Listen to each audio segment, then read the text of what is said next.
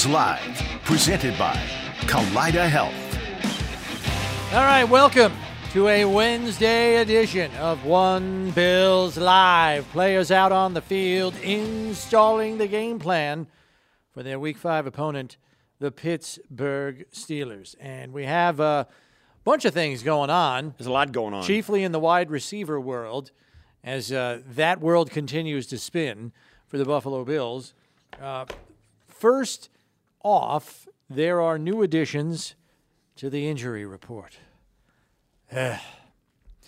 Jordan Poyer, who was on the injury report last week with a foot ailment, played in the game.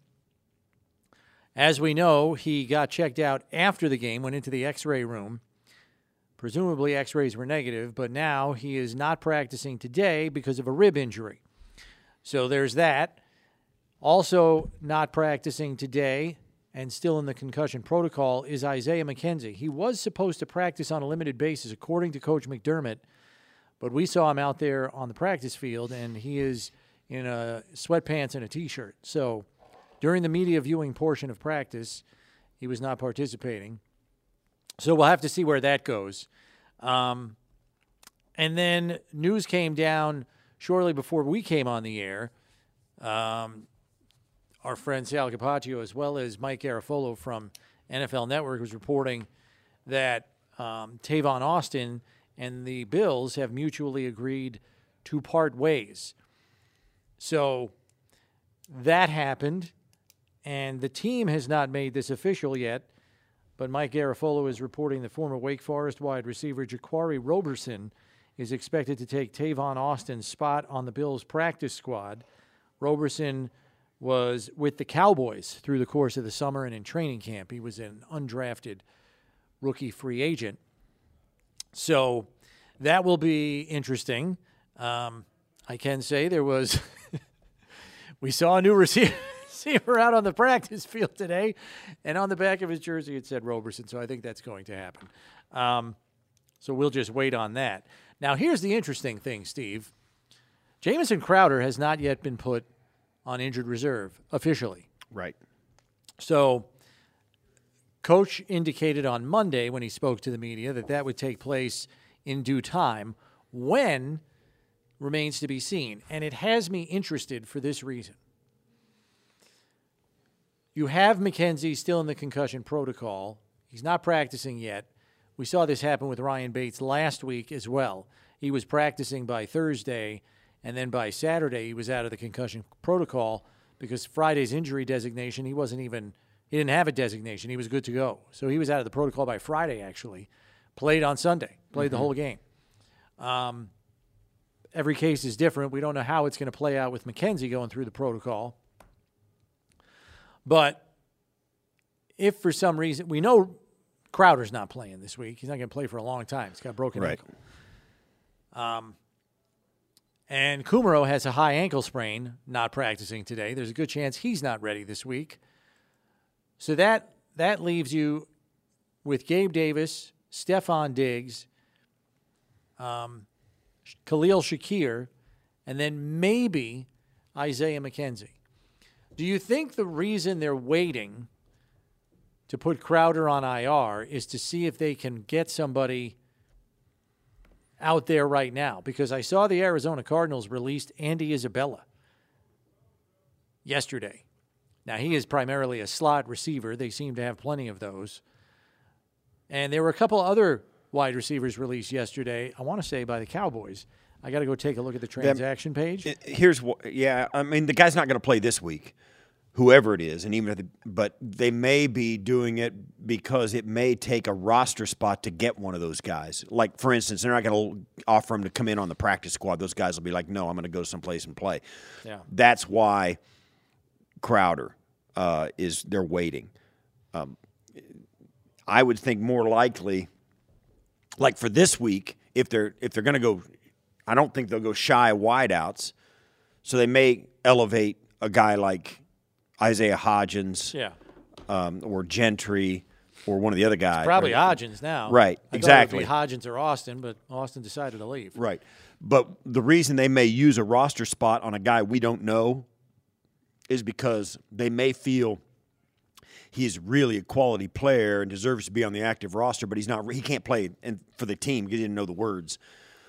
Uh, so they'll, but to entice him to sign, they will have to give him a full roster spot. Otherwise, he's not coming on the practice squad. Yeah. You know what I mean? So that may have something to do with it. But for this week and the here and now, it's one of the guys here on the roster or So- on the practice squad. Yeah, so here is your full rundown. Not practicing today, Christian Benford, Jake Kumerow, Jamison Crowder, Jordan Poyer, Tremaine Edmunds with the hamstring injury, and Dawson Knox. Von Miller, Roger Saffold, and DaQuan Jones are getting a veteran rest day. And then, as we as we anticipated, Tre'Davious White also not practicing today. This is the first week he would have been eligible to do so, being on reserve PUP, but that's where he stays right now, not practicing as of yet. Jordan Phillips and Ed Oliver to be limited in practice today. Bills practice updates are presented by LECOM, your Lake Erie College of Osteopathic Medicine. Good news is Jordan Poyer was named AFC Defensive Player of the Week after his two interception performance against the Ravens, both of which were critical in the comeback victory. He also had six tackles and three pass breakups. Not a bad day. First Bill since uh, Henry Jones with four interceptions in his first three games of a season. Going all the way back to 92 for that one, Steve, 30 years ago. It's been a minute. Yeah. Um, who and Poyer's out with with sore ribs? He said. Ribs. And I would And bet it happened on that last play when he made the interception. Yeah, and Tremaine Edmunds is out with a sore hamstring. Because Duvernay gave him a shot, right. elbow to the ribs there. And you really don't have a whole lot of protection as a defensive player. Quarterbacks wear, you know, the flak jackets and the rib protectors, but Yeah, defensive, guys players rarely, yeah, wear those. Do that. Uh, they feel it almost inhibits them more than anything else. So we'll see what comes of it. Um, and the injury report will be out later this afternoon with a full list. So there's that. And I don't know if you saw this, Steve. Oh, no, I, I know I told you about this. So, two weeks after signing with the Tampa Bay Buccaneers, Cole Beasley, former Bills receiver, has decided to retire effective immediately today. And apparently wants to be a full time dad and spend more time with his family. I can never fault anybody for that. Uh, I But guess some that's- things have changed in two weeks. Well, yeah, two weeks. like I don't know. It's it's peculiar to me it- I, I think in terms of the timing. Like They- you stayed in shape all this time, you sign with the Bucks in week three, and then you're not even to week five, and you say, "Yeah, I'm good." I think they were going to part ways with him anyways. Their receiver room started to get healthier, which was the reason he stepped onto the team anyway. Okay. And then it got to a point where they were going to say, you know what, we're thanks anyway. And he's like, you know what, I'm done. I'm retired. Um, Okay. No, Make it it sound better. yeah, Better optics. right. So there you have it. Still, I mean, he was a, he was a good build. Played, he did very. well. He played and contributed to a lot of good things for the Buffalo Bills, and um, nice career for Cole Beasley. Good for him. So Beasley goes back to retirement, and I don't know. I mean, I don't. I don't expect him to resurface. Uh, I guess unless some other team has a giant rash of injuries. I know people might be saying, "Well, he retired. Can he?" I think once you he would have to file retirement papers. Uh, it would be interesting to see how the paperwork goes with that, because the Bucks would technically have rights to him if he decided to come back and play. Like he can't just retire from one team and then go sign with another, kind of deal.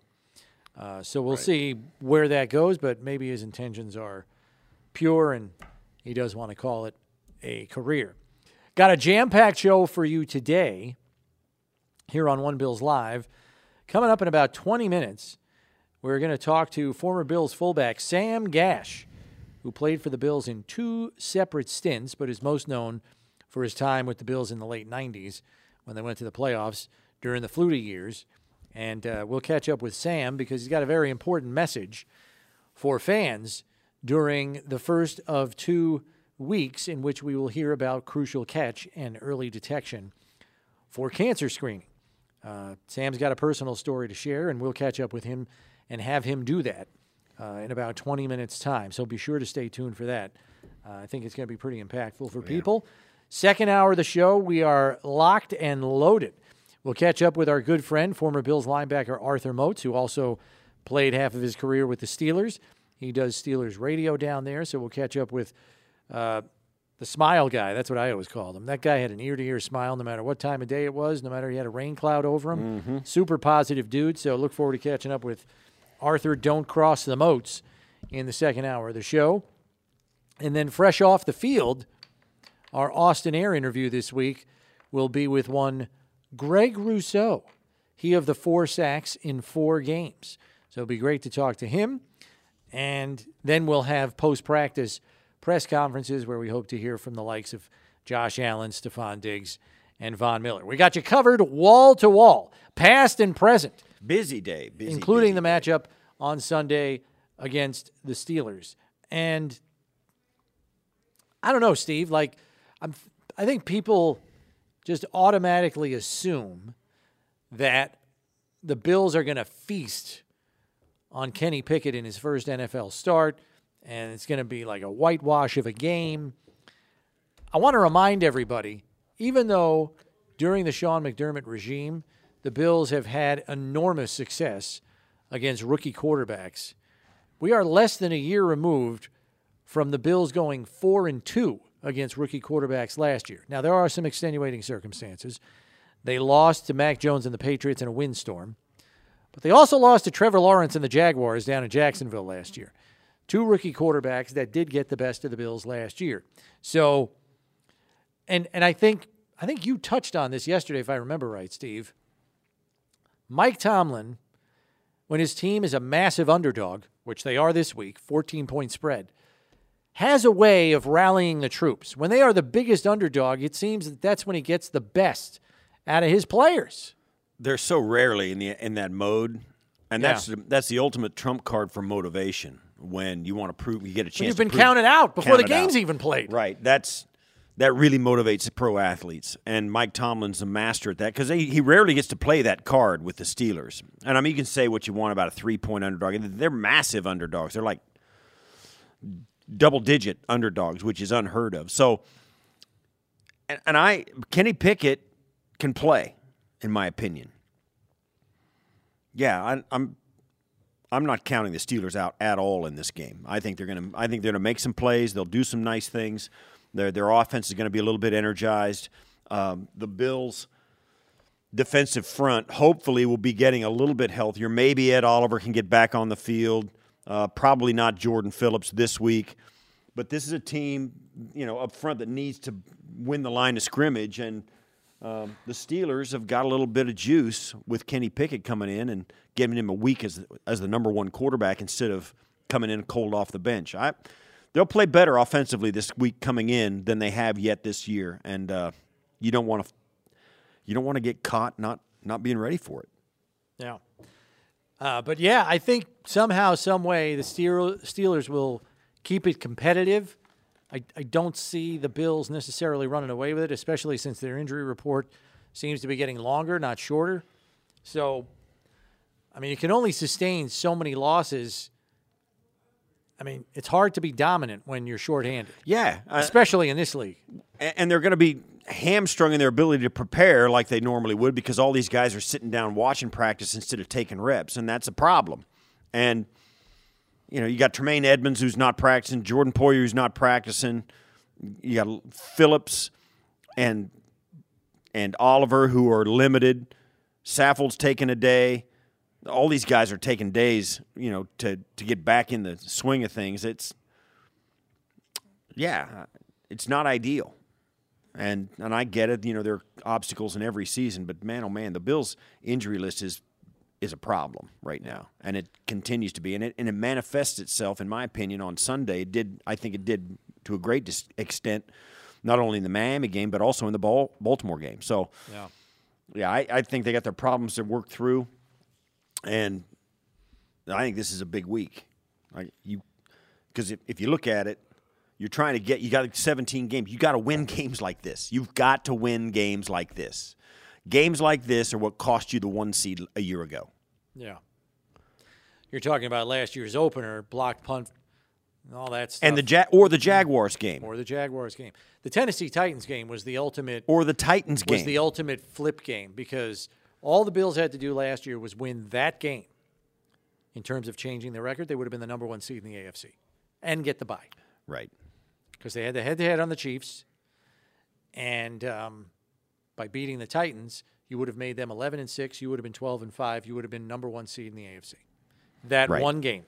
So that's why the coaches always say every game's important because when you get to the end of the season, you look back and you're like, oh, It doesn't matter. Sucks that we Yeah. lost that one. It Things does. could have been a lot different. and and it comes back to you know one play in your in your case last year you know Josh slipping on fourth down on that quarterback sneak ball game season thanks for coming Ball game season playoff seed. yeah I mean that's it if it would have been I you got to think it would have been a little different if Kansas City comes to Buffalo instead of going to Kansas City last year in the overtime loss Yep. You don't think that's different? Yeah, I think it would be different. Think about it too. It was such a good year last year. If Buffalo does close out that game with 13 seconds left, the championship game is in Buffalo. Yeah, it would have been anyway against the Bengals. Yeah, you need to win this game. Uh, let's go to the phones 803 0550 1 888 550 2550. Number to get on board. So give us your thoughts on this upcoming matchup with the Steelers or the roster at large in light of the injury situation. And leading us off today, and I'm trying to get him, pull him up here. We got Dave in Rochester. What do you got for us, Dave? Hey uh, guys, I just uh, one thing in the upcoming schedule. I noticed it seems like we're always playing Kansas City in Kansas City. Uh, is is that something I'm missing somewhere? Yeah, so here's here's what you're missing, Dave. Number one, it's a rotational schedule. So the Bills every year will play a different division in their conference, just like they will play a different division in the NFC.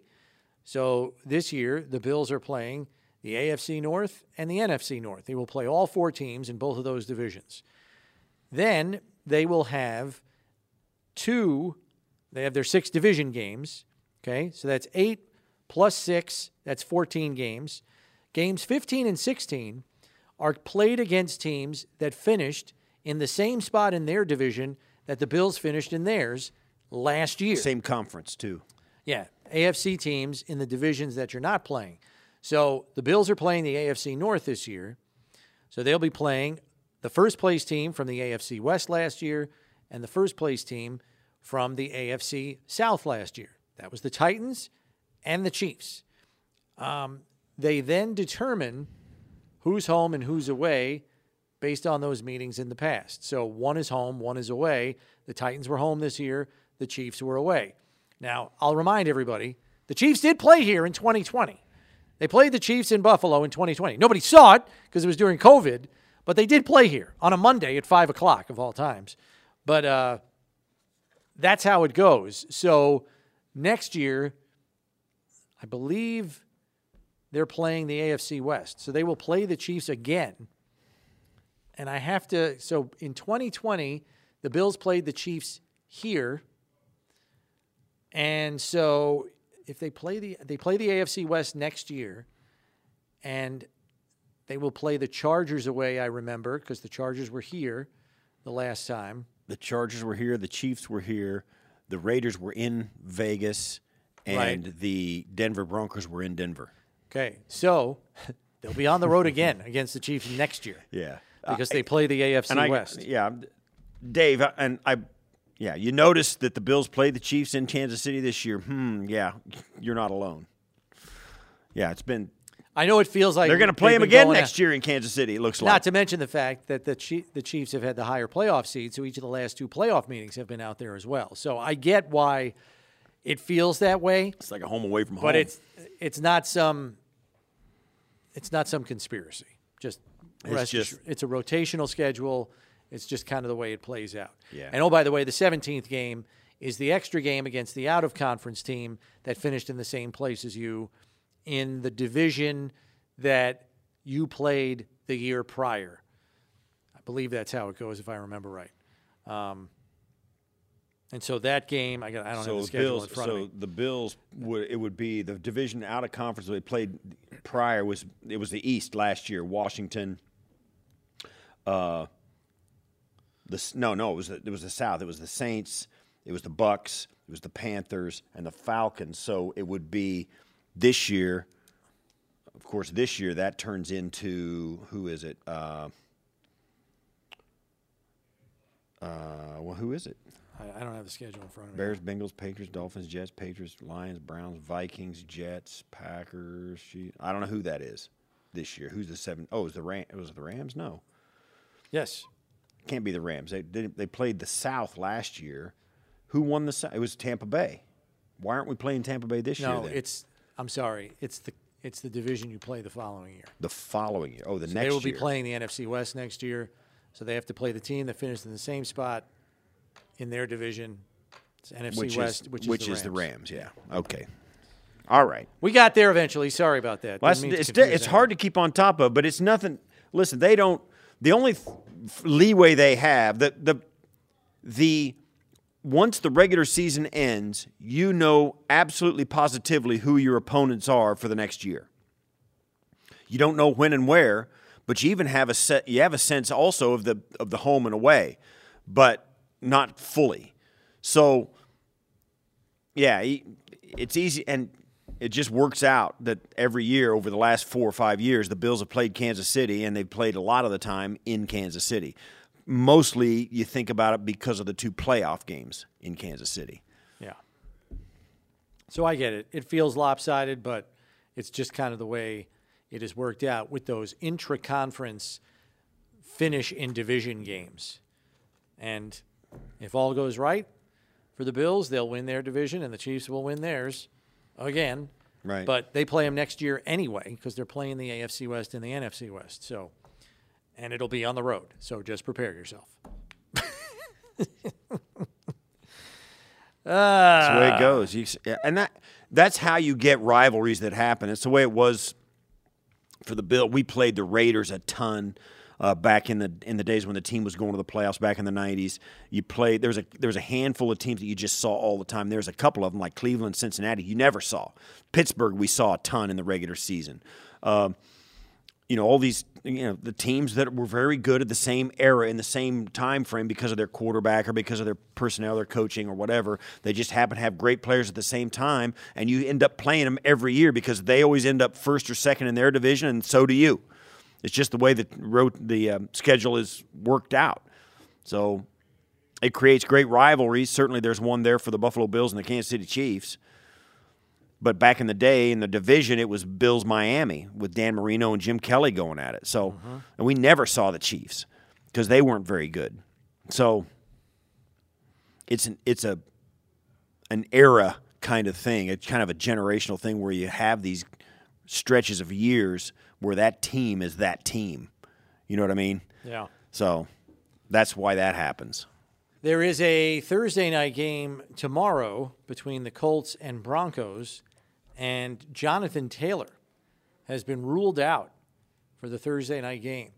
So when it rains, it pours for the Colts, who are off to a rough start to the season. They somehow beat the Chiefs, um, but have not performed well in their other matchups, and they'll be doing it without their top running back on Thursday night on a short week.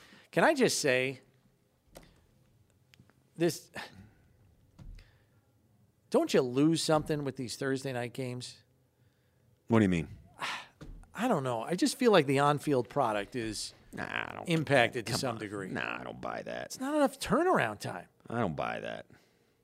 I don't buy it. Both teams are under that. They play well, and and th- and I'll say this too: the studies that I have heard about have said that there aren't any more injuries or more frequent injuries in Thursday night games than there are in Sunday afternoon games. So the short week doesn't mean that either.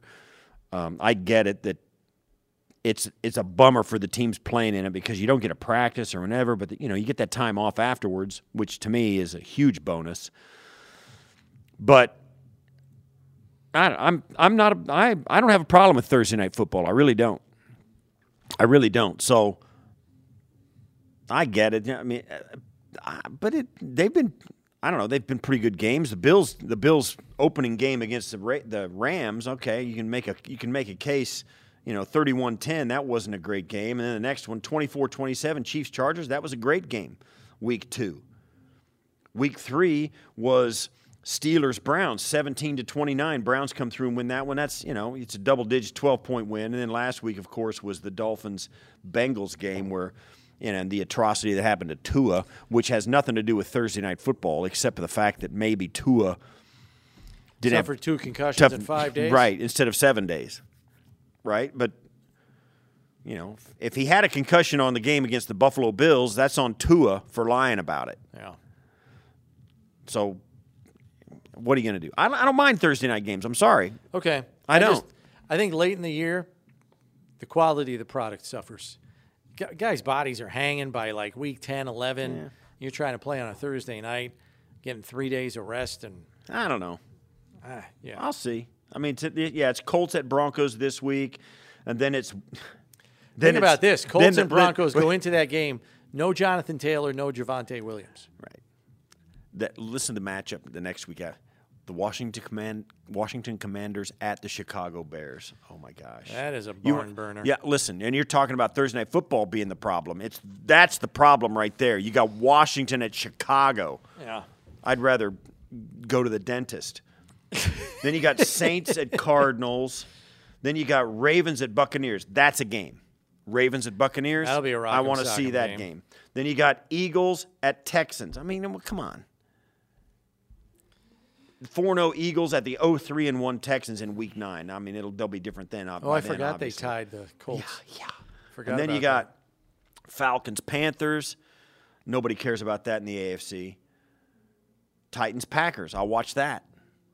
Every so often you're getting one now. Yeah. Then, you know, then Bills Lions.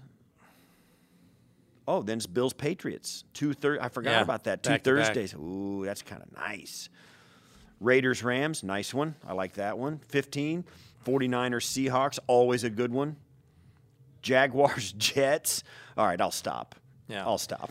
Let me just take, Jaguars Jets is a period at the end of that Yeah. sentence. Let me just take a quick call before we go to break here. We got Joe in Tonawanda waiting. What do you got for us, Joe? Hey, uh, all right, so we won the coin toss Right. and took the ball. Why? Nobody does that. And then look what happened.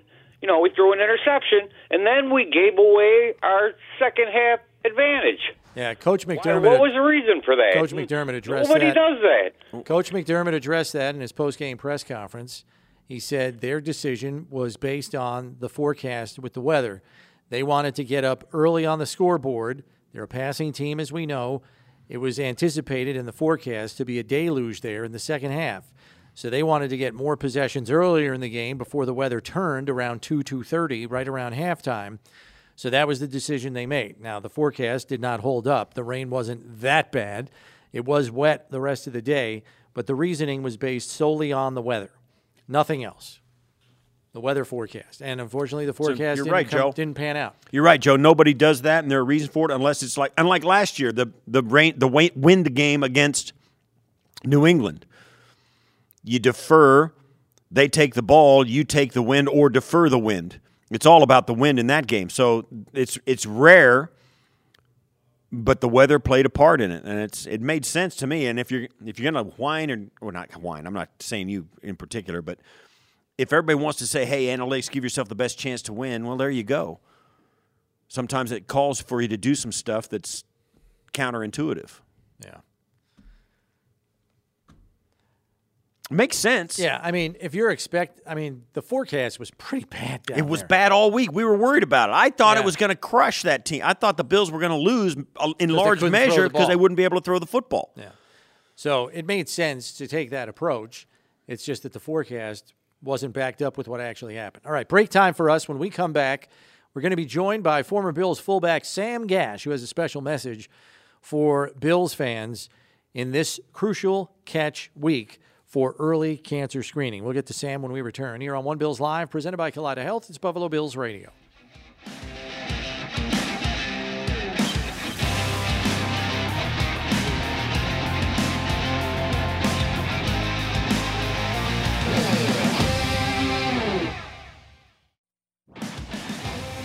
All right, welcome back to One Bills Live. Chris Brown, Steve Tasker with you. Pleased to be joined now by a guy who had two separate stints with the Buffalo Bills as part of his 12 year NFL career. The king of the neck roll. It is Sam Gash, former Bills fullback, joining us on the line. How you doing, Sam? Pretty good, guys. How about yourself? Doing doing great, and uh, it's great to have you on with us. I know you're a, a part of what's going on in the NFL with a Crucial Catch Intercept Cancer Initiative. It kicks off in stadiums this Sunday. It continues through Week Six. Give us a, a brief synopsis of what you have been through in the last two years, and and why this is, and obviously why this is so important to you. Well, you know, I've had uh, I had three bouts of cancer in the last two years, and the first one started, you know, October. It was in probably October, November of 2020 when we moved to uh, Michigan. I ended up hadn't been to the doctor in a few years, and ended up just finding a uh, physician, you know, to kind of go to, and it wasn't through the dedicated uh, NFL hospital program because it wasn't going yet. So I went through a hospital, uh, Beaumont up here, and ended up, you know, finding out I had prostate cancer, and just decided to go ahead and have it removed through, you know, the Beaumont system. And then, you know, later on that year is when the uh, dedicated hospital the NFL dedicated hospital network started, and you know I had just been there, and that cost me like sixty thousand. I got a bill of like sixty thousand dollars for Beaumont, which was you know I, I thought was nuts because insurance and everything I think I figured would cover it. But anyways, that happened uh, in January of 2021 is when I had uh, prostate cancer surgery, and then uh, later that year, they started the in September, I think, of 2021. They started the NFL Hospital Network, and I got a call from a girl Christian who runs the network up here, and basically she kind of gave me the rundown of, you know, what was going on, and um, I ended up, you know, switching doctors and hospitals and you know, later in later in actually early 2022, uh, probably February, March of 2022, my mom came down with um, stage four ovarian cancer. So, you know, I go down to Hendersonville, North Carolina, and you know, hang out with her and just hopefully, you know, help you know help nurse her back. But at the same time, my throat had been really bothering me, and I was kind of like, ah, you know, it's just a sore throat, you know, no big deal. And I came back and ended up talking with uh, Christian, who connected me with, you know, a, a Dr. Whitlow, who was basically the main, my main primary physician, and he directed me, you know, to an ear, nose, and throat doctor, and I ended up finding out in March of this year that I had throat cancer, and with that you know, being said, I, you know, went through, you know, all the doctor's visits and everything and just through, you know, basically the NFL, they basically directed everything. You know, I, I really just, you know, they found out what I had and it was like they would call me with an appointment. You have this appointment, you have that appointment. And, you know, I ended up finding out, you know, through by accident that I ended up having kidney cancer as well uh, during that same same period of time. But I had to take care of the priority, which was the throat cancer. You know, in April, May, June, I I had um, ke- uh, not ke- I had some chemo, but I had 35 sessions of radiation, which I would go five days a week for seven weeks, mm. uh, pretty much during the summer. And then in August, I had uh, kidney surgery to get the tumor out of my kidney, and they didn't have to take my whole kidney. They just basically had to take, uh, I think, half of it, and still left me with a, you know, a functioning other kidney and stuff. So I still have technically two kidneys, but uh, just you know the thoroughness through, you know, that NFL network of doctors, and I had two cancers, and I paid, you know, maybe like seven thousand. You know, so the money that they have put towards uh, helping the guys has really come to fruition. I mean, it's really a true story that, you know, they want to help you in any way possible. And if they can catch, you know, anything that you would have early, uh, you know, they will do anything they can. And I think that the doctor, the network is in every NFL city. So guys usually, you know, after they're done playing, usually live around the city that, you know, has a team and stuff like that. And if they don't, you know, there's always one close by. I would just highly recommend, you know, guys just stay vigilant, you know, on the health because it kind of snuck up on me to where I had no idea, you know, that I, I could even, to be honest with you, I had no idea I could even get get that sick. I thought that was that happened to everybody else and stuff. But uh, you know, this NFL, uh, the, the Henry Ford system up here in uh, in Detroit is is second to none.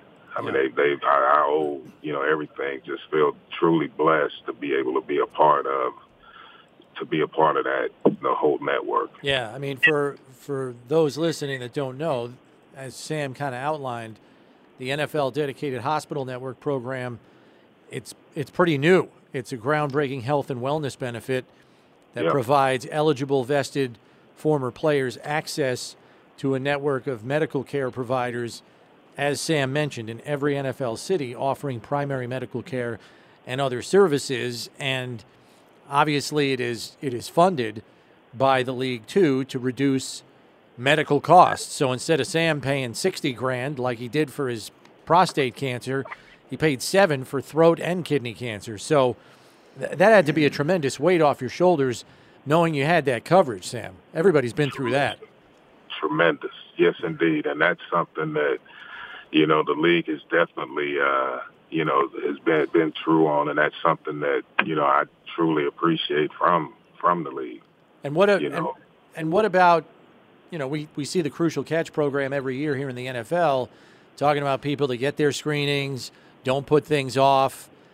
You, you said like you know you had 'em- you moved somewhere new. You know things fall through the cracks. Maybe you Yeah. you don't get to the doctor. I mean, I'm sure you've Yeah. run it through your head a couple of times. What if you didn't go to the doctor at all after that move? Yep. No, I did. I did. And it was just, you know, little things like my back was hurting, you know, really bad and I didn't know why. It didn't feel like anything that I had ever had before. And, you know, I just kind of, you know, listened listened to my body and my throat, you know, it was hurting and I, it never just one side was hurting and you know, just kind of listening to your body uh helped, you know, helped me Right. you know, figure it out and try to, you know, try to get to it. But the, this, the girl up here, the NFL coordinator up here, Christian, I can't give her enough kudos because she is, she was on the ball and I'm sure she does this with everybody. She's done it with everybody, but you know, she gets back to you, she gets you to the right doctors and it was easier than trying to find everything by yourself because I'm having, you know, I have problems. You know, I get, got a bunch of medicine now that I'm supposed to take, and I forget if I took it or did I not take it or what do I have to do. So, you know, to have to, you know, try to coordinate, you know, everything by myself would have been would have been a nightmare, and that's why, you know, I would say definitely use the coordinator that's in your town to figure out who it is, give them a call, and then they will help direct and facilitate the care that you need. And and that's that and that strictly goes from if you're just getting a physical, just going to get a physical. And I would obviously say get your PSA checked, and I don't think every doctor does that, but you can ask for it, and you know they'll obviously run the test, and that'll help in terms of that. And then obviously it was an accident that I found out that I had kidney cancer. They just did a, a scan, like a PET scan, and did my throat, and they was like, "Oh, let's just add the abdomen, the abdomen just to make sure that it hadn't metastasized and spread." And it hadn't, but they saw, but the picture lit up in my kidneys, and they were like, "Whoa, you know, what is this?" So then they send me to a urologist, and just you know, it was just kind of like a domino effect of things that, that went down that they basically were right on the ball with, you know, the whole time. Well, Sam, it's it's good to hear your story. Good to hear you're on the mend. We hope that your prognosis is is positive, and we look forward to, if possible, in the future, seeing you here back in Buffalo. For sure. You know, I definitely appreciate it. And I love Buffalo. I got a, you know, obviously my wife is from there, so I have a bunch of family there uh, that I enjoy seeing and love coming back. That's right. We haven't forgotten those two Pro Bowls happened here in Buffalo, man. So Be There great if we is. can see you. All the best to you, and uh, keep uh, keep healing up. All right, man. You, uh, you you're we always knew you as a tough guy. You pulled through a hell of a stretch here, so keep on keeping on. All right. I certainly will. Thanks, guys. All right. That's uh, former Bills fullback Sam Gash, two-time Pro Bowl fullback in 98, 99 when he was here with the Bills. And uh, holy crow. Like, you want to talk about a run of bad luck with your health. Yeah, how about those doctor's visits where you know it's one bad news and then it's more bad bad news piled up on top of it? Um, I mean, I- you have it three does- separate cancers in the span of two years. That's insane. I'll say this too, and, and it, particularly in the last couple of weeks where the league has taken a black eye because of the Tua Tagovailoa thing, they have made incredible strides with former players, uh, getting them on board with being taken care of in their in later in life with some of the things that go on. Uh, Sam Gash is an example. Um, they don't get everything right, obviously, but they do make an effort to get a lot of it right. And and it does sometimes it takes them, if, even for all of us out here, and even the recent things that have happened around the league, it, they don't get it right really fast. But eventually, it seems to me, and one of the reasons the league has thrived the way it has is if even if it is eventually, they get just about every major issue just right. Uh, they do it right, and um, while it takes them too long sometimes, I think that the effort is always there. I mean, just think about this. Like, it cost him 60K to get his prostate removed because insurance wasn't, the insurance Right. he had wasn't covering anything. And then, fortunately, this dedicated hospital network provided through the NFL and collectively bargained for former players comes online. He gets diagnosed with cancer two more times. Right. But that only costs him seven grand Right. for two separate incidences That makes and a- countless amounts of radiation, That makes- medicine. That makes a big difference in your Huge life. difference. Big Life-changing difference, in your life. Yeah. yeah. So that's good. And obviously, Sam's message for fans out there is to get your screenings done. Make sure you go for your screenings. Don't skip screenings because when you catch things early, it obviously enhances your chances to be a cancer survivor. We will take a break here. When we come back, we'll talk more about this upcoming matchup with the Steelers. And we're not too far away from checking in with uh, some other people that we're talking to today, most notably Arthur Moats, who's going to give us an update on the Steelers in the second hour of the show. Back in a second here on One Bills Live.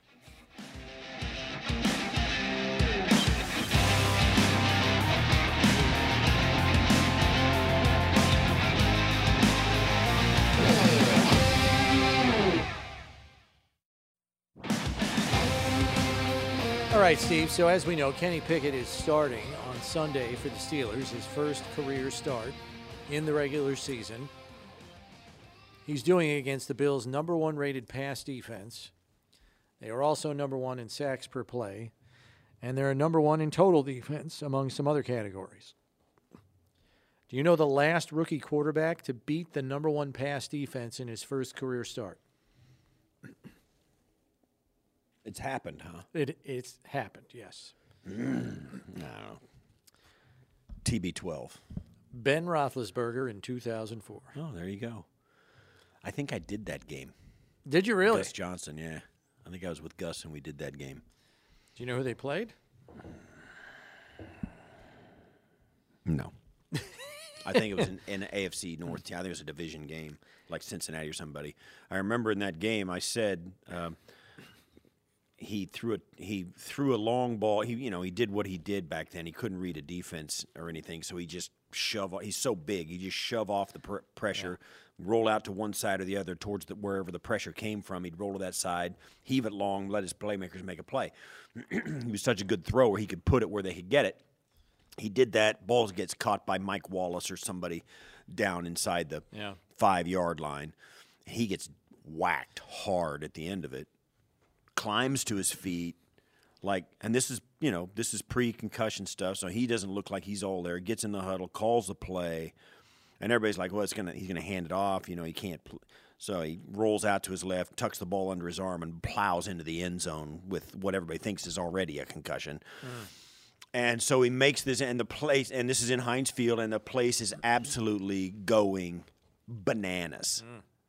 And I, I said then they're going to name sandwiches after the guy. Yeah. Um, I found out the opponent. It was the Dolphins, and it was in Miami. Oh, I didn't do it then. That wasn't Yeah. the game. So his first career start came against the Dolphins in a game that was actually moved from 1 p.m. to 8 p.m. because of Hurricane Jeanne. 2004. And the Steelers won the game 13 to 3. Now, for those that don't remember, the 2004 Steelers were a juggernaut of a running team and a defensive team. It was the perfect environment in which to drop a rookie quarterback because Ben would not have to do a whole lot. If you remember, he was only throwing it about 18 to 20 times a game. They were. It was 2004. they were 15 and one. yeah. Jerome Bettis and that ridiculous defense. I did. Uh, let's see. It must have been. Yeah, I must have. I must have done the Cincinnati Bengals the next week. But yeah, First home start or something. so it has happened. Yeah. I, I can't profess to know that it's happened at other times in NFL history. There might be some examples, but that was the last time it happened. So almost 20 years ago. Yeah, that's. Plaxico Burress caught that ball. It was a 30-yard play or something like that. Yeah, and Roethlisberger had. Uh, so interesting that that game was on the road too, much like this Eh, he one didn't is. have a TD in that game. That must not be it. I must be old, man. That's all I can say. Well, I, have distinct. you did do that. 18 years of games on CBS. I would Uh, imagine they would 21 tend to run 21 together. games, and they do run together. Yeah. I remember more about flights than I do the games that I. I still remember a lot of times you'd come home on the Bills team playing if you were doing the Bills That's right. I did. They to did fly let me do home. And I distinctly remember one particular um, flight. I am sitting directly behind you. It's a long flight. So I put a movie on, and I had not seen it yet. It was Anchorman with Will Ferrell. Oh yeah. You're you're sleeping. You are out like a light in front of me, and I am watching this thing, trying to control my laughter because I don't want to wake you up. I mean, You're a nice the travel anchor man, Brownie. I well, I think I woke you up a couple of times, uh, so I'm not that nice because I could not Anchorman. contain myself. That's hilarious. I could not contain myself on that plane ride back. It was, I was in stitches. I like, I was almost crying. People are staring at me across the aisle, like, "What is going on?" I'm like, "It's the movie, man. Just trust me. That's Watch great. Anchorman." Uh, yeah, that's what I remember. All right, we got to take a break here because when we return, it's time for us to huddle up with Arthur Moats. Don't cross the moats. He's covering the Steelers, where he finished his NFL career. He'll give us the 411 on just what is going on there, not just with Kenny Pickett, but with a defense that has largely underachieved so far this season. We'll check in with Arthur Moats next here on One Bills Live.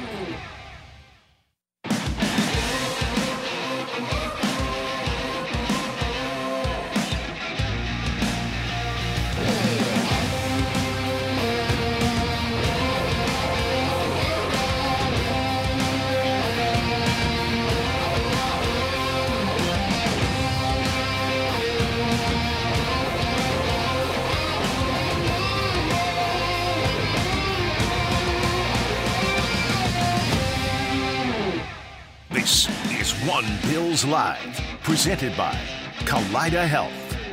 Hour number two here on a Wednesday, where your game sponsor for week five against the Steelers is Great Lakes Cancer Care Collaborative. Together, we're bigger than cancer. Chris Brown, Steve Tasker with you, and pleased to welcome in now good friend of the show, former Bills linebacker, and uh, been covering the Steelers a little bit.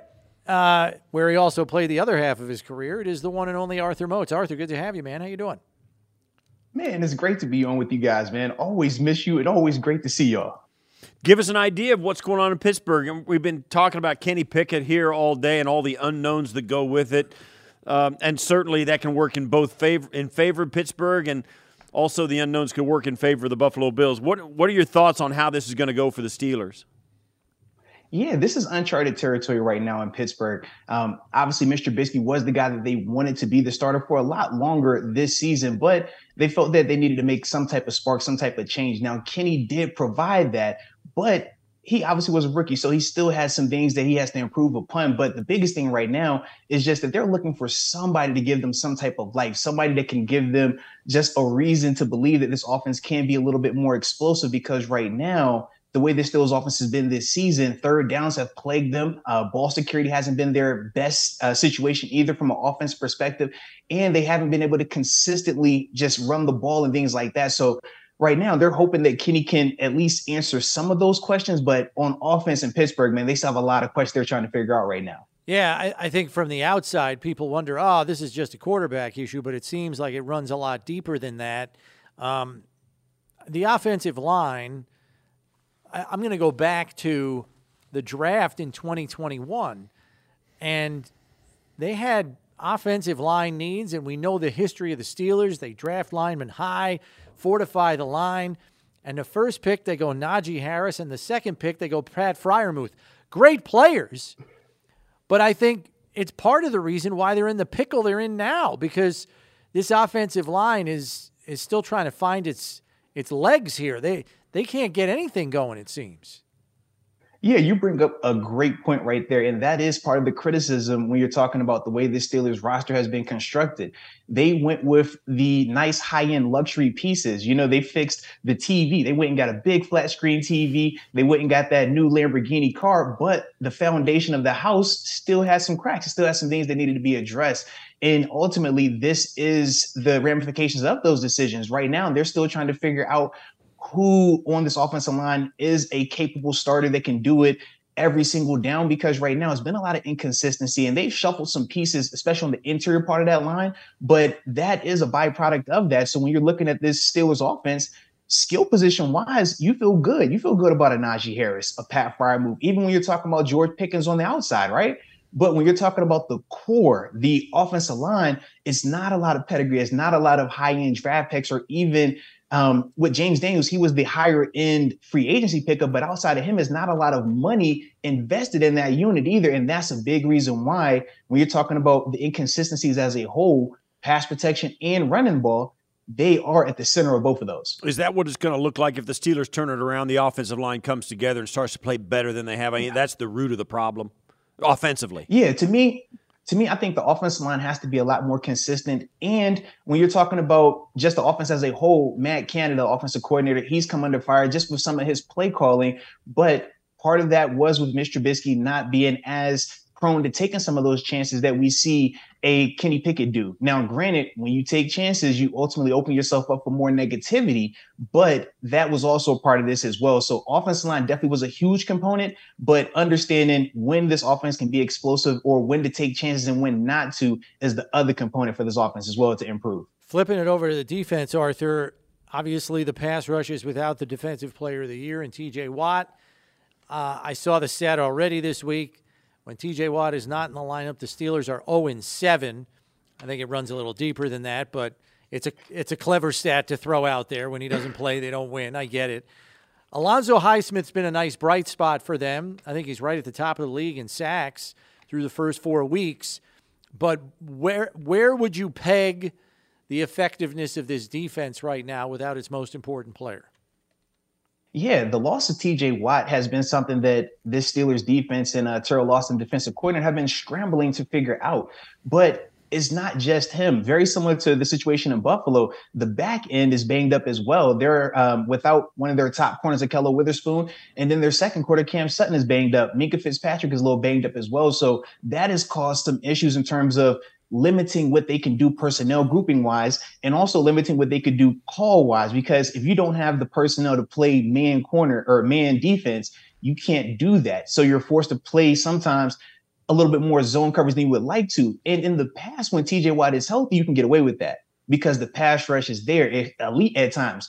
But when he's not out there, that's where the drop off is. So even though Alex Highsmith is playing well, he's still been inconsistent, so to speak, because it was what he had a sack last week. He should have had three sacks realistically.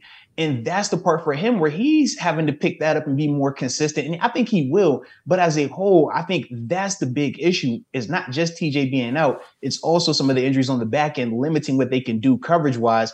And now you're talking about this perfect storm. And in a situation where you're going to play Buffalo, where we know what Josh Allen that offense is up there, that's one of those recipes where you're like, man, if you're in Pittsburgh, you're biting your nails. If you're in Buffalo, you're lifting your fingers. Give us a little idea. We've we've gone down some of the struggles now. That, you know, they won their opening game against Cincinnati, lost three straight, so they're struggling. They've got some problems with things they were trying to work through. What are the bright spots? Yeah, the bright spots is defensively, they can turn the ball over. Minkah Fitzpatrick, I think he has what, two interceptions this season. As a whole, though, this secondary, they get their hands on footballs. This D line, they're able to force turnovers. The reason why they got out of that Bengals game, they forced five turnovers. That's one of the things that they've been able to do consistently this season, but they have to continue doing that. And it's becoming a lot harder as the season progresses and fatigue starts to set in, more injuries start to happen. But also on offense, one of the bright people that you know people are getting excited about is George Pickens, the uh, rookie wide receiver out of Georgia. He has continued to show big playability. Now it's just more so can they actually continue to get him the ball and make him to what they think he can be. But ultimately, those would be the two things that I would hang my hat on as a Steeler person to say, hey, why you should be optimistic, or if you're the Bills, why you should be a little concerned in certain areas. And then we know that there is a little bit of a Pitt representation beyond Kenny Pickett here in this game because the Bills have two defensive backs that actually played with Kenny at Pitt in Dane Jackson and Damar Hamlin. If you had to guess, mm-hmm. Arthur, because I mean, these guys know each other, haven't gone against each other in practice for like two or three years every single day. Um, who has the upper hand in that kind of an equation, quarterback with DBs? Man, well, in this particular matchup, I would say the DBs, um, Dane and Damar, just because I think as a whole, the Bills' pass rush is going to impact Kenny Pickett a lot more. It's going to make him have to play a lot faster than he would uh, necessarily want to. But if everything was equal and that wasn't the case, well, then yeah, you kind of give it to the quarterback because typically elite quarterback play or really good quarterback play can always beat really good defense. And that's kind of how I would look at that. But right now, the way this pass rush for Buffalo is playing, I don't see a scenario where Kenny is going to be able to feel comfortable back there to really test that secondary because even though they're banged up, they're not bad players. Whether you're talking Dane Jackson, Damar Hammer, or even the uh, the young guy out of uh, Florida, it was um Kamar uh, Kaiir uh, Elam, yeah, yeah, yeah, Kaiir Elam. Even with him, it's like these are still talented players. They're just trying to prove that they can be consistent starters. But once again, it's not that big of a drop off. So to me, I definitely think that the Pitt DBs in this scenario are going to feel really good out there.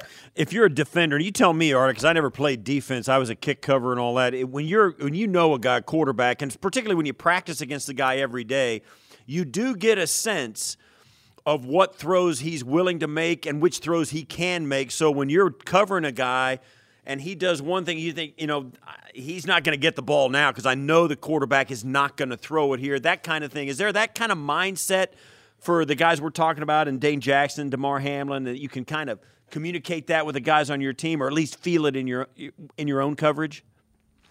Yeah, well, before I even get there, you know, I'm not going to let you minimize yourself. You're a legend, should be a Hall of yeah. Fame. I don't know what they still waiting on. Just throwing that out there.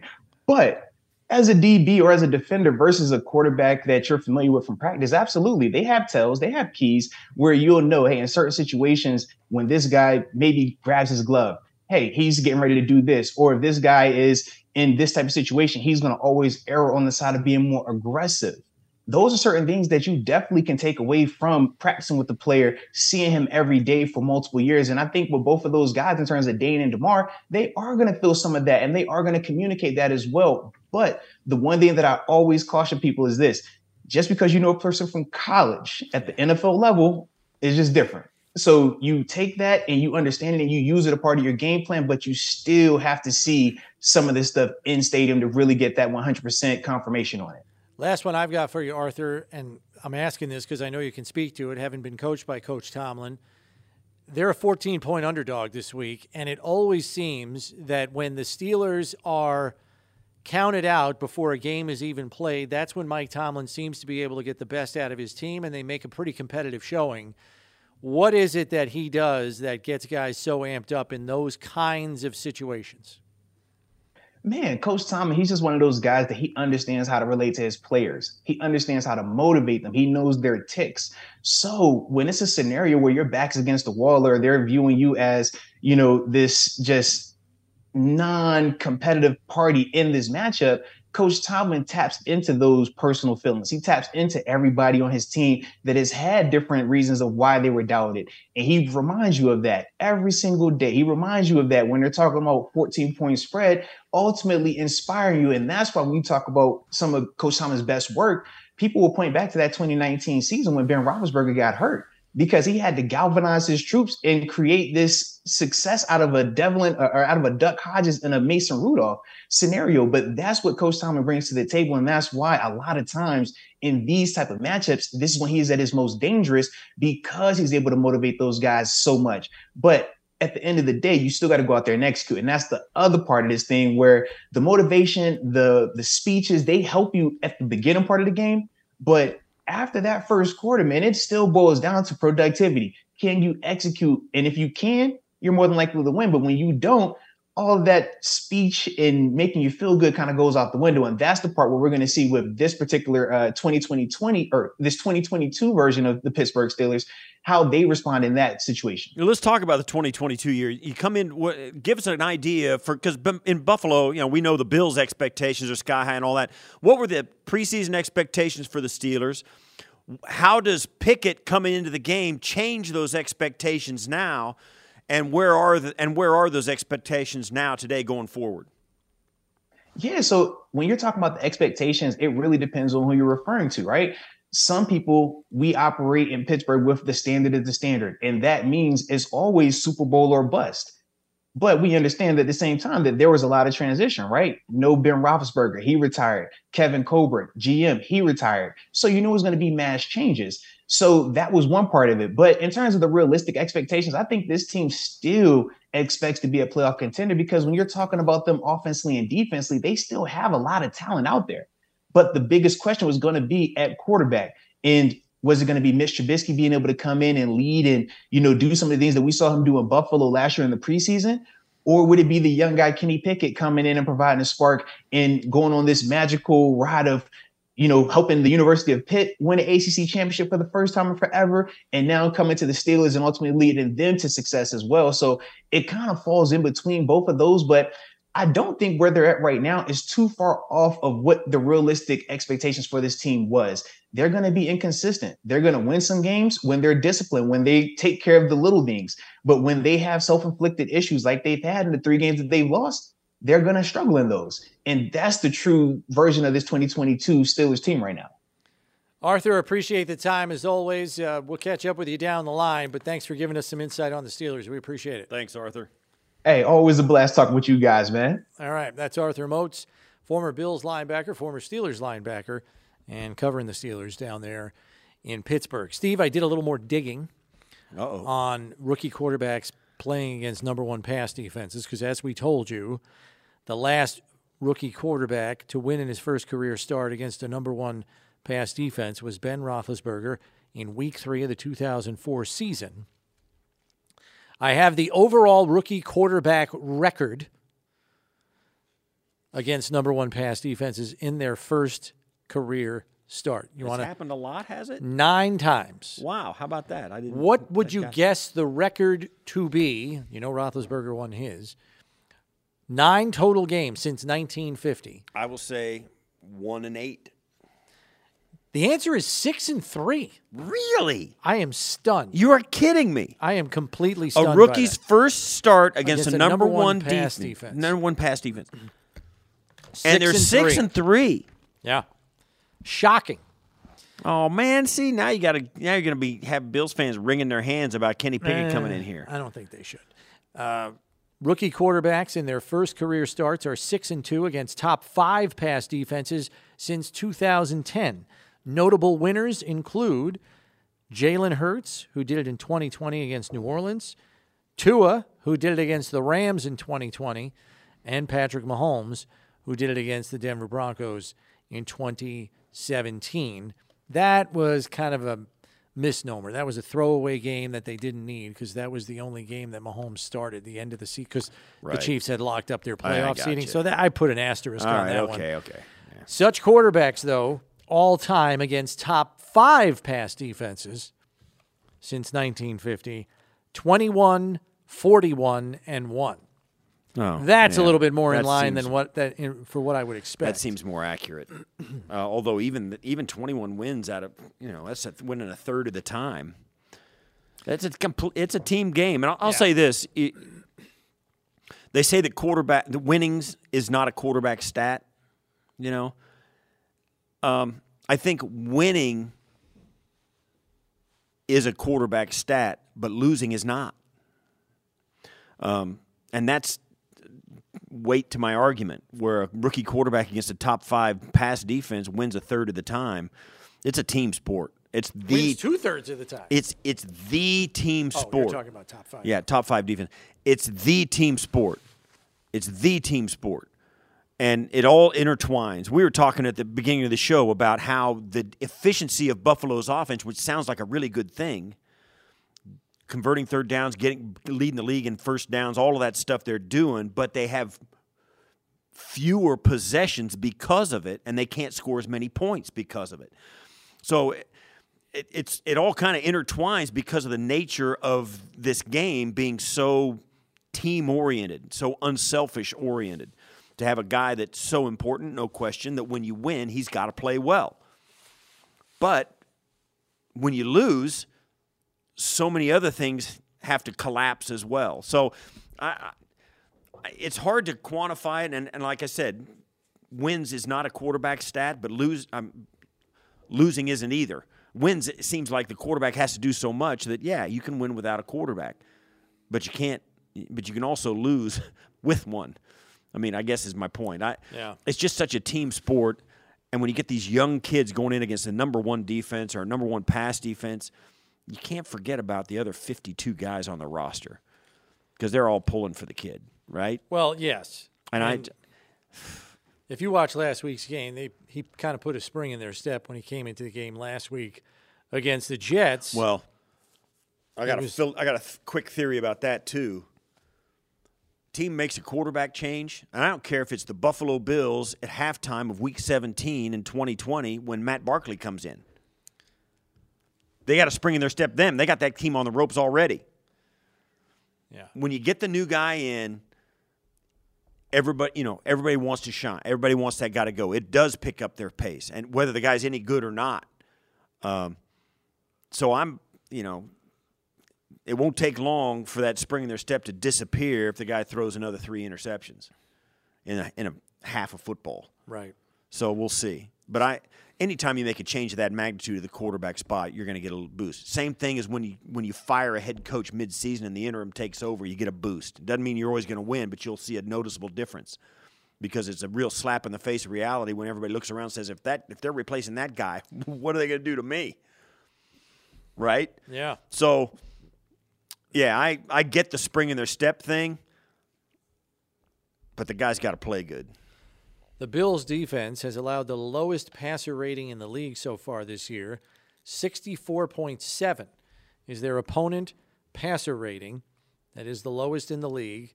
Steelers quarterbacks so far this season have a 67.1 passer rating. That is 31st in the NFL.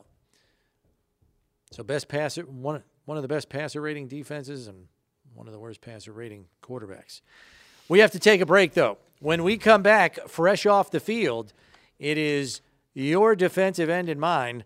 Number 50 in your program, number one in your heart is one and only Greg Rousseau joining us here in studio next on One Bills Live, presented by Kaleida Health. It's Buffalo Bills Radio.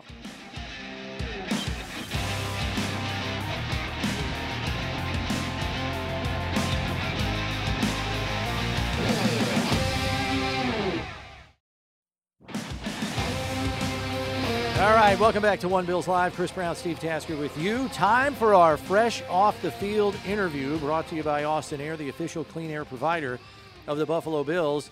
And uh, the guy's still sweating. So nice to come here right off the field. It's Greg Rousseau. We got to get like a towel sponsor because we got to have towels here for these guys so they can dry off a little bit while they're sitting next to us. But Greg Rousseau here still has his pads on and everything. Ready. And, and I want to start here because you know, there are new guys added to the injury report this week, but I got to believe when that D line group gets up in individual position drills, it's got to be nice to see Ed and Jordan Phillips back practicing, Yeah. even if it's on a limited basis, right? Nah, uh, that's facts. It was great to see them out there. They're looking good. Uh, obviously, we've been missing him the last couple of weeks, so I feel like it's going to really help our D line get a little extra boost uh, moving on in the future. You got uh, a really good start going on. You got you know four sacks and stuff, and a lot's been said about the relationship you've fostered with Von. And you know he truly he is a great player. I mean, there's no question about it. He comes in with a lot of credentials. Give people an insight as to your mindset when a guy like Von steps onto the field at, for the first time and all that. Yeah. and he starts talking. I mean, he's the kind of guy he is. Yeah. Give us an idea of how that affects all the guys in the room. I mean, it's been great for all of us, and it's definitely been great for me. Von's like a definitely like a big brother figure to me, and he's giving me so much advice on the field, off the field, just every little thing. I'm like, Von, how do you do this? How do you do that? Like just trying to pick his brain on every little thing I mm-hmm. can, and I feel like he's helped me out a lot. And also just him, just a player when a player like that comes from another team and what he's done, obviously a future Hall of Famer, and then when they show that belief in you, and he tells me that like he believes me, like yeah, you can win, Greg, take the game over, like it does something for me for sure. I'll say this too, and it's uh, the things that a lot of people don't realize. Like when you get a guy like Von in there, Mm-hmm. you ask him stuff the people don't under like. When in your career should you buy a house instead of rent an apartment? Stuff like when that. should you? Yep. When should you live in the town that you play in? When should you go home? How often should you come back in the? That kind of stuff Mm-hmm. is really stuff you crave as a young player, right? Exactly, and it really goes a long way because coming in as a as a rookie, you don't know how it goes in the NFL. You know, you might be a good player, you might be talented or whatever, but just the just the ins and outs, like you said, like where do you live, uh, what do you do, how do you take care of your body, in the When do you look for a place? How- how do you- Stuff, right, yeah, all all, that that, stuff. stuff. Yeah, so I mean, all that stuff goes a long way in just making sure all your T's are crossed and your I's are dotted. I know last year, Greg, you got off to a flying start. People still remember your Chiefs game tip interception, mm-hmm. and then after that, it was it was kind of hard for you to consistently flash week in and week out. And Coach mm-hmm. talk, Coach Frazier talked about it late in the season. He said, "Look, sometimes rookies have some peaks and valleys to their seasons. You had the added challenge of not playing in 2020." Mm-hmm. Um, so it was like almost two years between the time you lined up and played football, let Yeah. alone got had gone through a whole season. Yep. Was did that add to the degree of difficulty? Like was everybody you hear all the time when they come back, oh, I got to knock the rust off. Did it take longer to knock the rust off because of the lengthy layoff, or was that really not part of the equation? Uh, I'd, I'd say I definitely started knocking it off during like preseason training camp. Okay. And uh, I mean, obviously, did have the fast start to the, to last season, but uh, obviously, I, I didn't keep it going as much, and that's my goal this year. You know, just living day by day, every single practice out there, whether it's Wednesday, first, and second down, Thursday, third down, uh, or if it's or if it's Fast Friday, and really just living week to week and day to day, and just trying to just be the best version of me every single day and bring Right, it week and so it, it looks like you're an example of that now, because that is what you know. We talk to Coach Frazier every week, and coming Mm-hmm. into the season, he said, "Yeah, that's what we need from Greg and Boogie and AJ: Mm-hmm. the week to week consistency, not just the flash of the ability. Let's see it every week. Yep. I mean, four six, four sacks, six quarterback hits. Those both lead the team right now through the first four games. Is this kind of the stacking of weeks that you kind of are looking for from yourself? Uh, yeah, hundred percent. I still feel like I left a lot of plays out there, you know, and like like I had I had a, a sack I could have got this week that, that I missed. I got to keep uh, keep on bringing my feet. I had some rushes I wish I could have had back from the Ravens game. So you know, and it's all about just looking back at the games. We have like a twenty four hour rule, but looking back and saying like, all right, I could do this better. I could do this better. So I mean, just moving on uh, towards the Steelers week is I'm just challenging myself again. You know, be the best player I can be. Sometimes I can get you two sacks. Sometimes I can get you no sacks. It might not be the type of game. Right. You know, so just really just challenging myself to have the best game I could possibly have. What's the word coming out of Pittsburgh about what you guys think about? You know, they're changing quarterbacks. You got a young quarterback coming in. What are some of the general rules you guys think about when you're playing a team where you haven't seen Yeah. the guy play very much? Yeah, and I mean, I feel like when it comes to that, not really knowing too much about watching uh, their quarterback Kenny Pickett, it really comes back to just us being us. You know, us playing our ball like we did in that second half uh, versus the Ravens. So just us doing, executing, doing all our things right, and definitely doing our one eleventh. I saw. I was going through the game last week against the Ravens, mm-hmm. and I, knowing you guys review film, you might remember this. But right after Andrews got called for offensive pass interference, now it's third and I think it was 16, mm-hmm. and the Ravens go empty backfield, and they're just going to have their five against your four, and for some reason they had both tackles in one-on-ones with you and Von. Mm-hmm. I don't understand that. That's Yeah. to me that's suicide. And No, and Von got yeah. the sack on that play. Yep. And then they have to kick a field goal because they couldn't get the first down. Um, do you relish the one-on-one opportunities? Oh, yeah. I mean, those. I got to imagine the more you keep putting up these numbers, the less you're going to see Mm-hmm. Yeah, that. unless I'm gonna get them. Nah, but definitely, you know, that's what we live for. We always say in our room, four equals one. Uh, and our our best pressure, the best pressure for really good teams is just the four man rush and being able to drop back seven dudes in the Yeah. coverage. So I, I feel like that's great when we have that going, and that's our goal week in and week out is to be able to affect the QB and affect the game with uh, four rushers. We've seen that happen a lot around the league, where now it's um, more so than at any other point. Where especially a guy like you with how t- how much length you got, and AJ's got that kind of length Mm-hmm. as well, and uh, about knocking passes down at the line of scrimmage. And Yep. do you guys have a? Is it a mental clock where you rush and then eh, eh, you know the, Yeah. the club will have an alarm where you Yeah. at this point if I'm not there I got to get up you know get Yeah. my hands up or is it all eyesight where you just keep your eye on it? I'd say I'd say it's a little bit of both, and it's a little bit of like you got to understand the animal you're hunting. You know, some quarterbacks like we played against Tua the other week, and he was just getting the ball out real quick, just boom, like two point something seconds. So some quarterbacks like that, I feel like you got to be more like cognizant of getting your hands up. And then some people, uh, some quarterbacks like to hold the ball, run around, kind of like how Josh does, extend plays. So with them, mm-hmm. I feel like you wouldn't want to rush in and kind of stop and try to play volleyball with the ball because that that quarterback could look down the field and then do like a you know a whole put on a whole show back there. You know, Right, so right. I mean, it, it's definitely week to week for sure. But it, I mean, y- y'all have seen it. Getting your hands up could could make game breaking plays. Just getting your hands up, just like last week with Po- Poyer with that first interception. Yeah. Right. Some of the looks that we've seen so far this season that I know get a lot of people excited is seeing you kicking inside, and then Von's next to you. Yeah. Good luck with that. Like Mm-hmm. you and him on the same side. I mean, pick your poison there. You can't double everybody, as you know. And I know you have experience because Miami even lined you up in inside a good a amount of Yeah, time. you were in the th- yeah, uh, back in 19. So. Do you do you kind of like that setup because it seems to be working for you guys? No, I love that setup, and I feel like uh, it's really good to kind of move people around because then it makes it harder for the other team to say, all right, Greg's going to be there, Von's going to be there, Boogie, AJ, he's going to be right there. It's not stagnant. You know, I go to the left, Von goes to the left, then I'm on the right, then I'm in the I'm in the inside at the right three tech. So being able to change stuff up, it's kind of like I feel like it creates mismatches and also makes us less predictable. How do you guys handle individually and as a group the rotation? I mean, we hear about it all the time. You guys Mm-hmm. are in and out of there. Nobody gets a ton of reps, at least not all at once. Yeah. Um, how do you guys handle that? Both like you as an individual. I know everybody wants to play all the time. Mm-hmm. So how do you how do you do that? I feel like it's kind of like the pace of the game. You know, sometimes uh, AJ or or whoever, uh, Shaq Lawson, somebody might be hot, Von, so they might get left in for a little more. You know, give them a chance to make some plays. Sometimes the, the team is running a lot of plays, fast pace is hot. Like in like the uh, Yeah. other week, we might gotta kind of move people around more. Uh, and I feel like it, like I said, it's just really just the pace of the game and how things are going, and who's who's hot and uh, and who's winded and who's not. Right. You kind of happy to finally be back home. I mean, three of the first four weeks, you guys are road.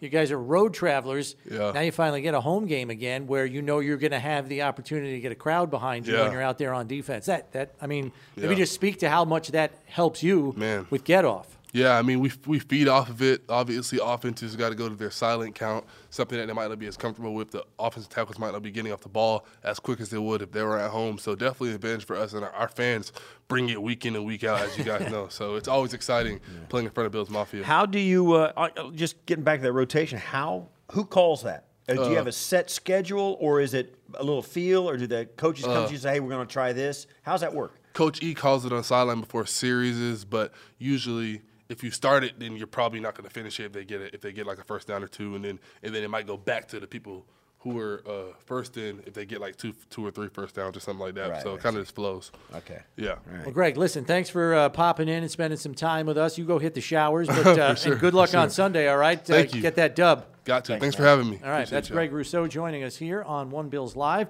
We turn now to the post game podium where Josh Allen is meeting with the media. You're facing Kenny Pickett, rookie making his debut. Just tell us a little bit about you know your debut on the road for the first time and those experiences as a.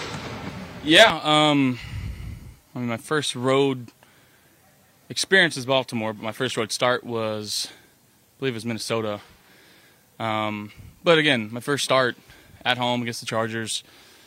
Um, still, still learning left from right. Um, trying to understand the game of football a little better and understand, you know, what we were trying to do, what defense was trying to do to me. Um, again, Pittsburgh, you know, obviously their record doesn't dictate how good of a team they are. Um, they had some some ball hawks in the secondary on defense. Up front, they're stout.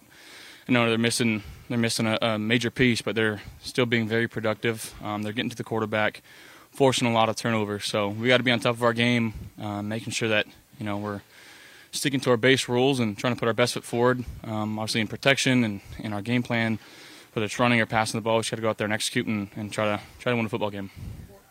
Time you've faced the Steelers in your career, Mike's been the whole time. Mike Tomlin, that is. How much have they changed defensively, or do they rely on their same basic defensive principles? I, I think last year they, they switched it up. Obviously, we played them first game of the year. Um, you know, expecting them to do something, they they didn't really do it. They've been known for, for blitzing, and they're um, you know Mike Tomlin. He's one of the, the best coaches in the league, and he's always got you know his team ready to play football games. Last year they switched it up on us and uh, gave us something that we we hadn't really seen, didn't really practice practice for. Um, you know, we had to had to make some adjustments in the game. but then, uh, it was a little too late. So, again, just trying to the, go with the flow of the game, understand what they're trying to do. Um, at the end of the day, do us, try to execute the best we can. Um, yeah, that's you know, the same message every week. And um, but again, this this is a really good football team, and um, we can't take them, you know, any different than we take any other team. Do you think of the catch Steph made on that drive starter in the third quarter? The yeah, that deep out. Yeah, it was it was an unbelievable catch. I as soon as it left my hand, you know, I had a little. I, I got a little too wide in the pocket there and put myself in a in an uncomfortable situation throwing the ball. But um, right when it left my hands, I just I kind of murmured under my breath like, you know, dang it, like I missed him. Um, but for him to gain the ground and, and stick his hands out and make that catch, given the conditions, it was it was unbelievable. Really really helped us on that drive and helped us moving forward. Again, just trying to move the chain, skipping third downs. Um, but can't really expect anything else from from Steph. You know, he's he is who he is, and um, you know we need him to be that guy. Around like last year, you know, outside right, outside left slot, right slot. Just uh, um, is that something? What do you think of his versatility to win? Whether he's outside the numbers, cover one, cover three, doesn't you know, right slot, left slot. I mean, it's hard for a defense to get a fix on him. Yeah, I think it's just it's harder to game plan. Um, again, when he's when he's playing in the slot and he's playing outside, um, you know, if, if you want to switch it up and do like a, a, zone look and play man out of it, and now you're matching up a safety on him, um, or you're bringing it in a guy that's usually playing on the outside, and now he's got to play both sides of the field when he's you know at the slot. Now he can go left or right, and um, just putting guys in uncomfortable situations. Um, but again, it's it's more power to him that he can do that and allows us to be, you know, different. It allows us to be multiple and show different looks and run different concepts. Um, so it's it's a huge advantage for us, and you know we got to continue to utilize it. Josh, it's uh, been a bit of a slow start for James Cook here. As a leader, as a captain, do you say anything, do anything to just kind of encourage him and let him know that hey, there's going to be a time when we need you?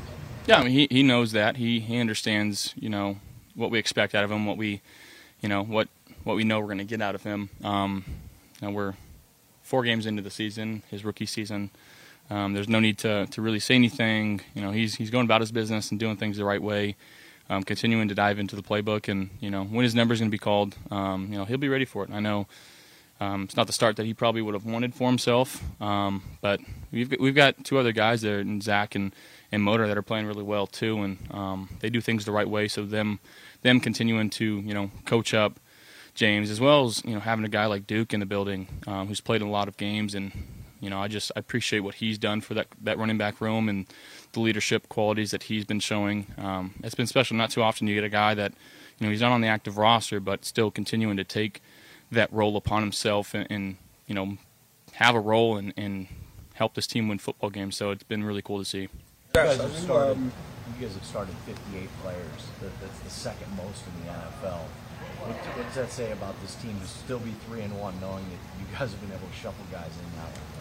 Yeah, I mean, um, you know, the trust that we have in the guys in, in, in the locker room and on our roster. Um, kudos to, to our front office and our coaching staff for having these guys ready to play, and ultimately just, just trying to gel and mesh with these guys. Um, also, you, you want to be as consistent as you can in that aspect, but injuries happen, uh, things happen. Um, that's that's the nature of the business that we play in. Um, but again, guys have been able to step up and um, when you've got good leaders on the team that we have, you know, offense, defense, and special teams, just bringing those guys along and you know letting them know we got we got each other's backs. Um, going out there and playing free and trusting the game plan and and just playing uh, without a conscience. Josh, you um, as far as the defense concerned, Coach Flores, you know, you played against him twice down in Miami. Now he's on that Steelers staff. Have you seen anything in film that kind of reminds you of a Coach Flores defense out there? Um, I think it's a, little bit of a different scheme.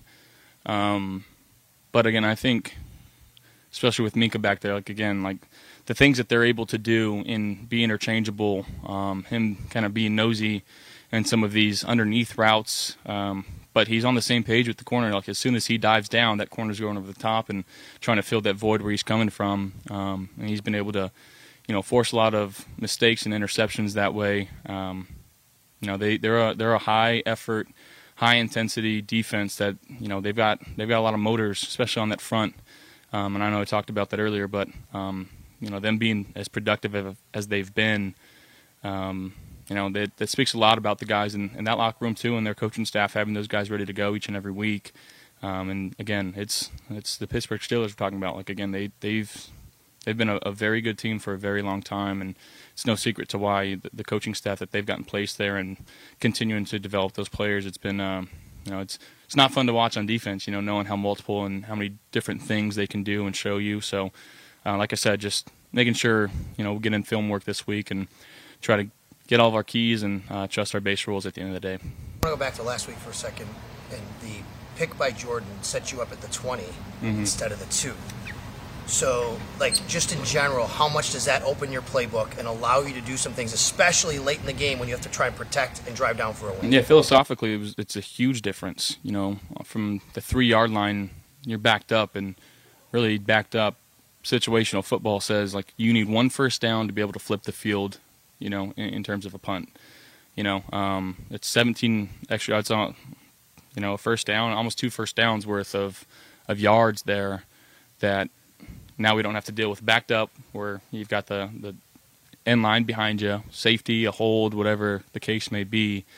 Now you can. It it really opened up our entire playbook, allowing us to do whatever we wanted to call. We still had three timeouts, so we we could still run the ball if we wanted to. Um, check downs were viable. Um, yeah, it's a it's a huge play, and again, seeing the effort that that Poe had on that play, and it's again no secret why he was AFC Defensive Player of the Week or Player of the Week um, because of just the effort and the attitude that he had and the mindset that he had. You know, in the last couple weeks, um, you know, being kind of battling some injuries here or there, um, but being being our captain when we needed him the most.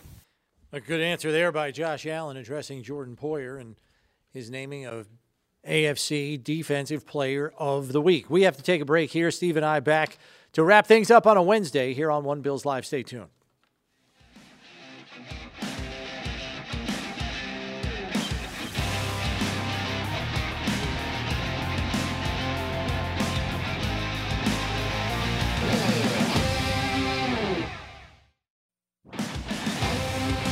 All right, welcome back to One Bills Live. Chris Brown, Steve Tasker with you. Have you ever put stuff out at the curb hoping someone will take it? Just some junk that you just don't want anymore, oh. cluttering up your garage or your shed?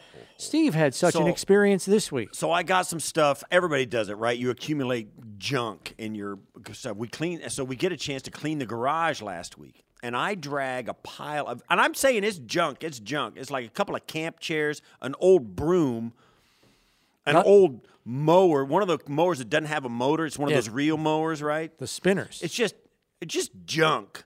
Absolute junk. And there was a thing that uh, there was a cart that I actually made with with caster wheels, just the kind that spin around. All you know Okay. four of those, and it was just a little platform, and it's thrown in. So I put it down there, and I leave it, knowing that somebody's going to take it because they always do, right?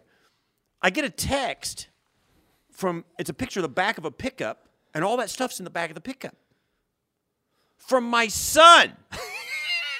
my son picked up the junk I left at my curb and took it to his house. I was like, no, you're better than that. Were you raised by wolves? One man's trash is another man's treasure. It, my own flesh and blood. Talk about keeping it all in the family. Junk off the side of the road. Can't get rid of junk. I, my, I'm. Well, think of it this way. You Take me now, Lord. You can go visit Take it. me now. You can go visit it at his house. It'd be great. And I'll see it. It'll be Oh, you'll see it. It'll Oh, be it's there. Unbelievable. Big show oh. coming your way tomorrow. We got NFL on CBS sideline reporter Tracy Wolfson, who's doing the game on Sunday with Jim Nantz and Tony Romo, Field Yates, and Thurman Thomas. We'll see you at 1 tomorrow.